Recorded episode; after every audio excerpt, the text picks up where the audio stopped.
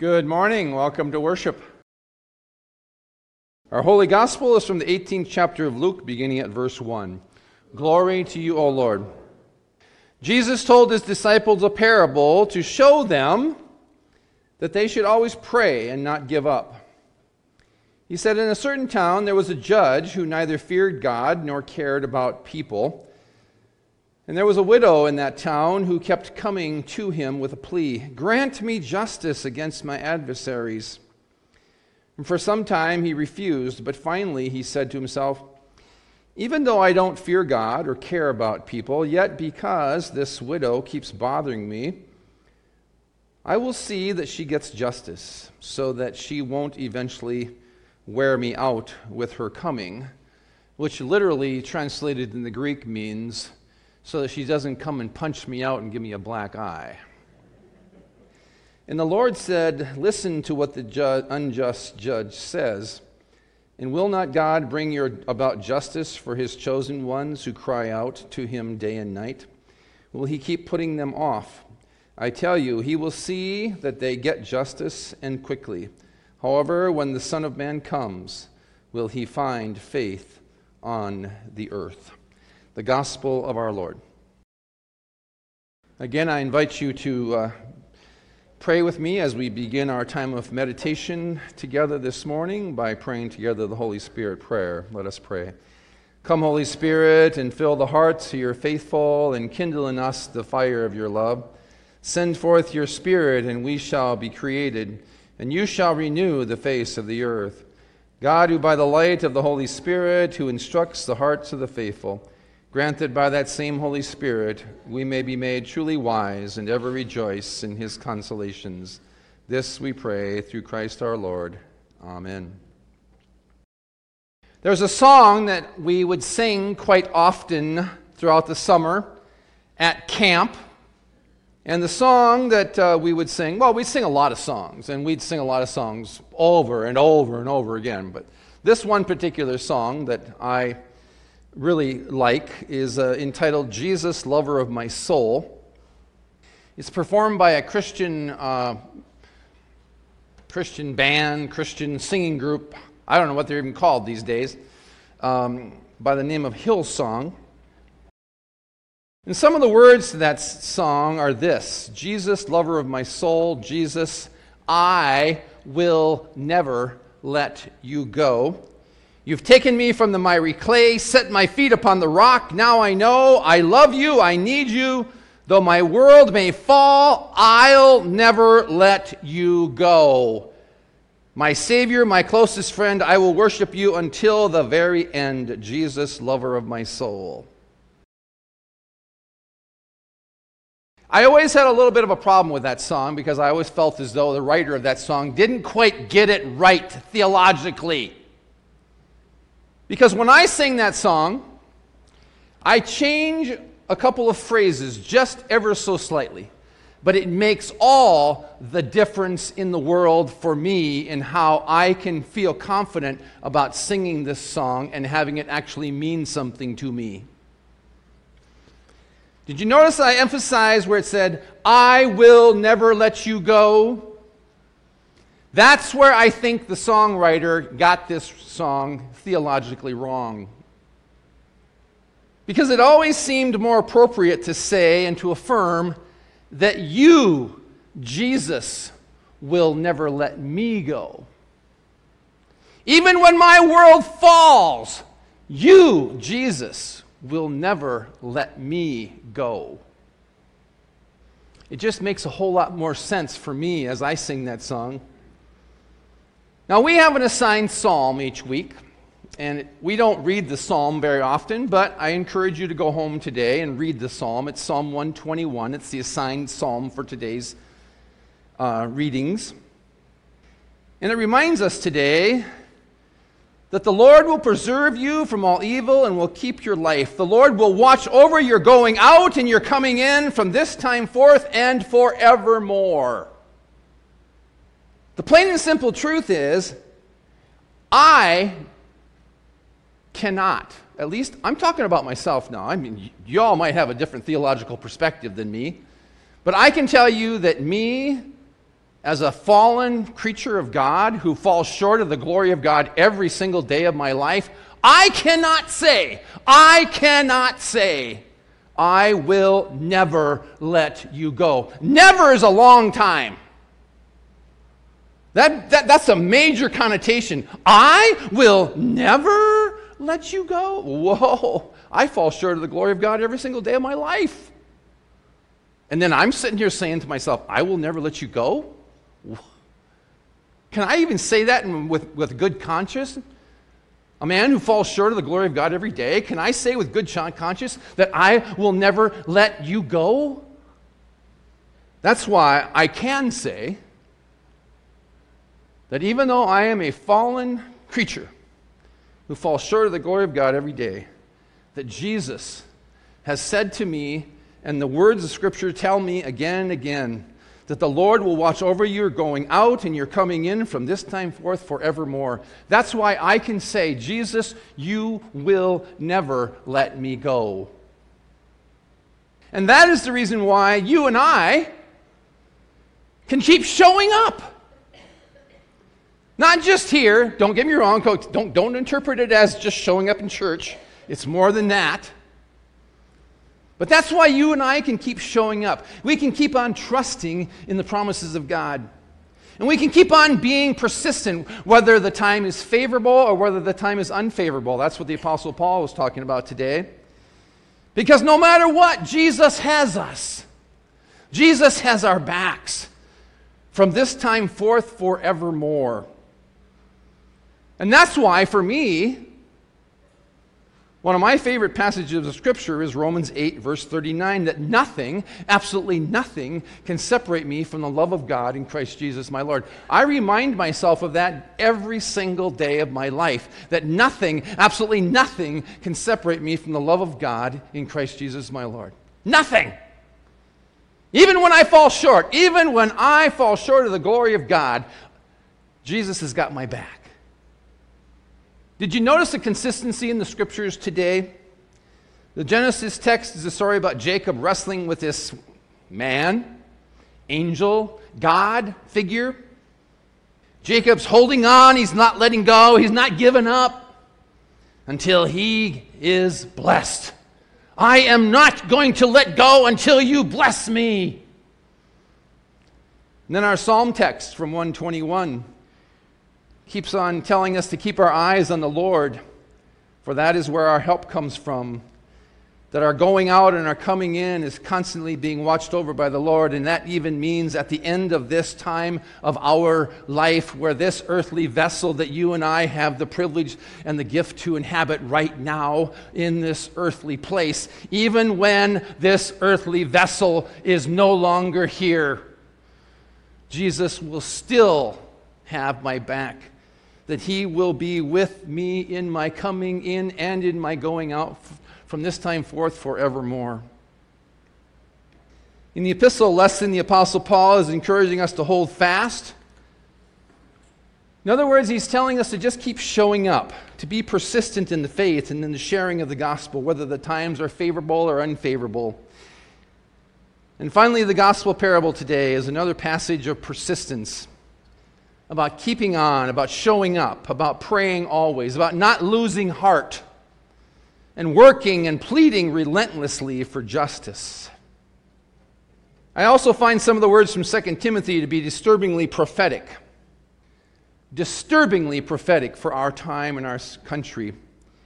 Where he writes in verse 3 and following, he says, For the time is coming when people will not put up with sound doctrine, but having itching ears, they will accumulate for themselves teachers to suit their own desires and will turn from listening to the truth and wander away to myths.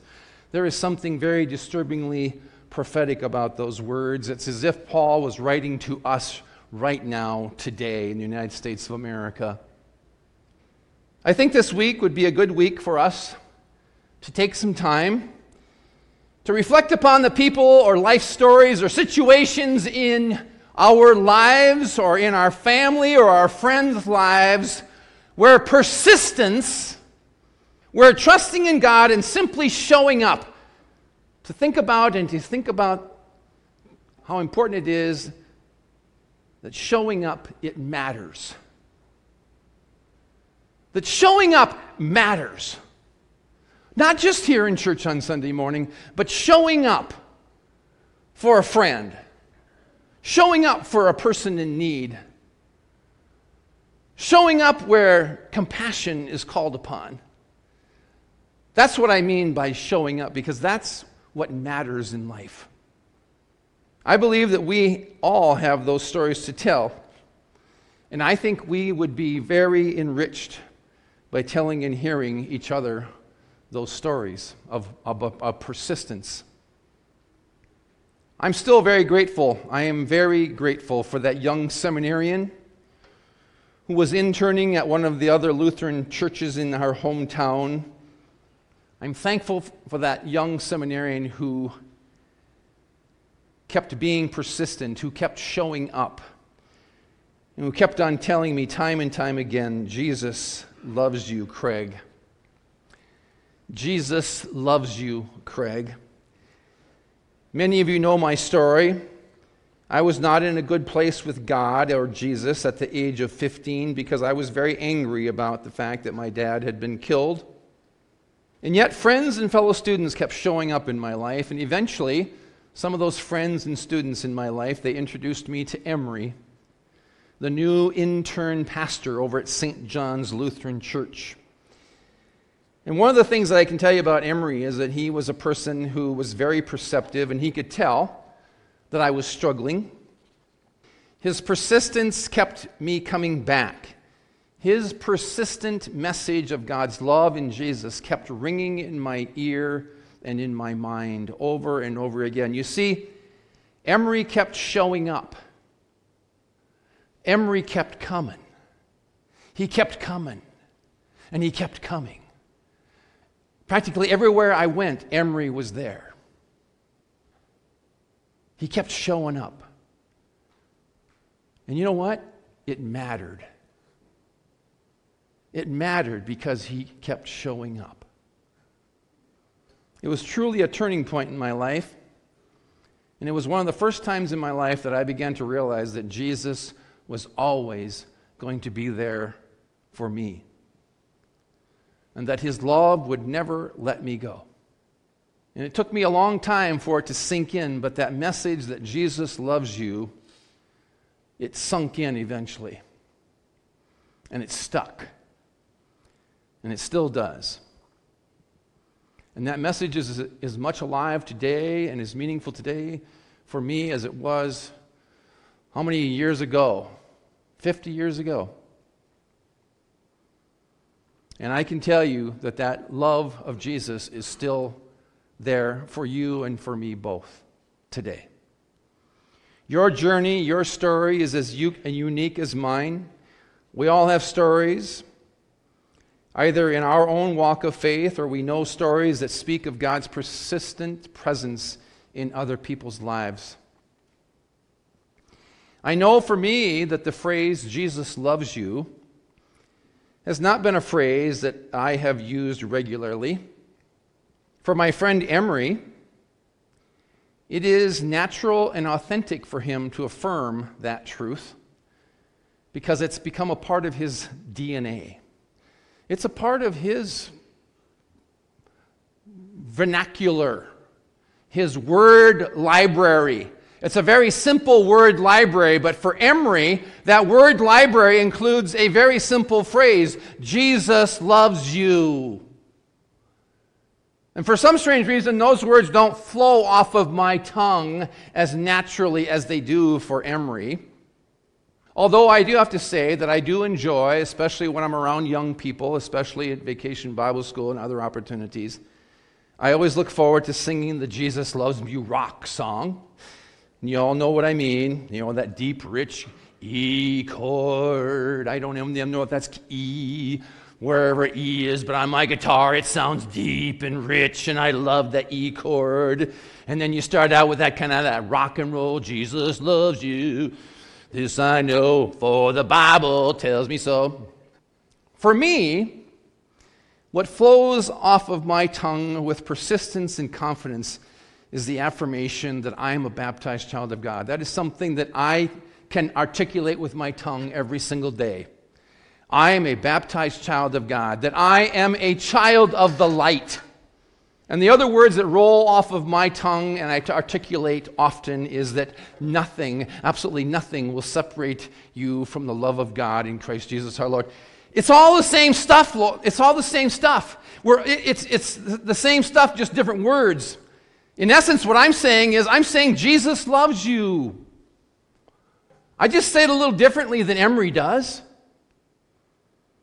But when I say to you, you're a baptized child of God, or that you're a child of the light, or that nothing can separate you from the love of God in Jesus Christ our Lord, I'm just simply telling you that Jesus loves you.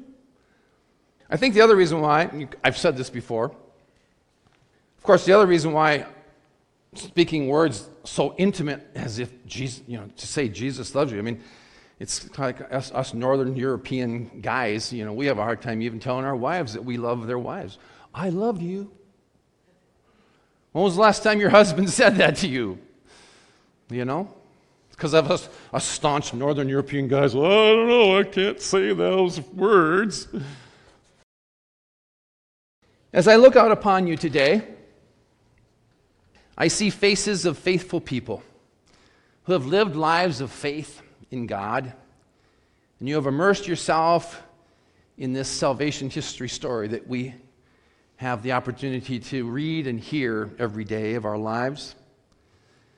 And I see the faces of faithful people who have your own unique story or stories of God's persistent presence in your life. Each of you have your own path of faith that is unique. And for some of you, your path of faith has been strong, it has been smooth, it's been orderly, and it's been methodical as in would be the case for most Lutherans, right? I mean, our lives are just, you know, smooth and orderly and methodical. That's the Lutheran faith. And yet, for others, your path to faith has been fraught with struggle, resistance, denial, uncertainty, as was my journey for a certain period of time, especially when I was 15 years old. Regardless of your journey towards faith and the path that it took for you to be where you are today, the reality is, you're still showing up. And you're not just showing up here in church on Sundays, but you're showing up in your neighborhoods for your neighbor. You're showing up for your children. You're showing up for your friends. You're showing up for those people that you see need help. You're showing up when you extend care and compassion and love and acceptance and forgiveness to people. You're showing up. And you know what, folks? It matters. It matters that you and I keep showing up. It matters. Just as the Apostle Paul said in the very last phrase of that passage, he said, Be sober, endure suffering, and just continue to be faithful, faithful to the gospel. Just keep showing up. That's all it is. And as I said just a few moments ago, the reason why you and I can keep on showing up, the reason why you and I can keep on trusting in the promises of God, and we can keep on being persistent whether the time is favorable or not. The reason why is because no matter what, Jesus has us. Jesus has our backs. Jesus loves us from this time forth and forevermore. And we can cling to that and we can claim the absolute promise of God that absolutely nothing, absolutely nothing can separate us from the love of God in Christ Jesus our Lord. And we can say with confidence, Jesus, you will never let me go. Amen. I invite you to join me now as we pray together the prayer our Lord has taught us to pray. Our Father, who art in heaven, hallowed be thy name. Thy kingdom come, thy will be done, on earth as it is in heaven. Give us this day our daily bread, and forgive us our trespasses, as we forgive those who trespass against us. And lead us not into temptation, but deliver us from evil. For thine is the kingdom, and the power, and the glory, forever and ever. Amen. The Lord bless you and keep you. The Lord make his face to shine upon you and be gracious unto you. The Lord lift his countenance upon you and give you peace. Amen.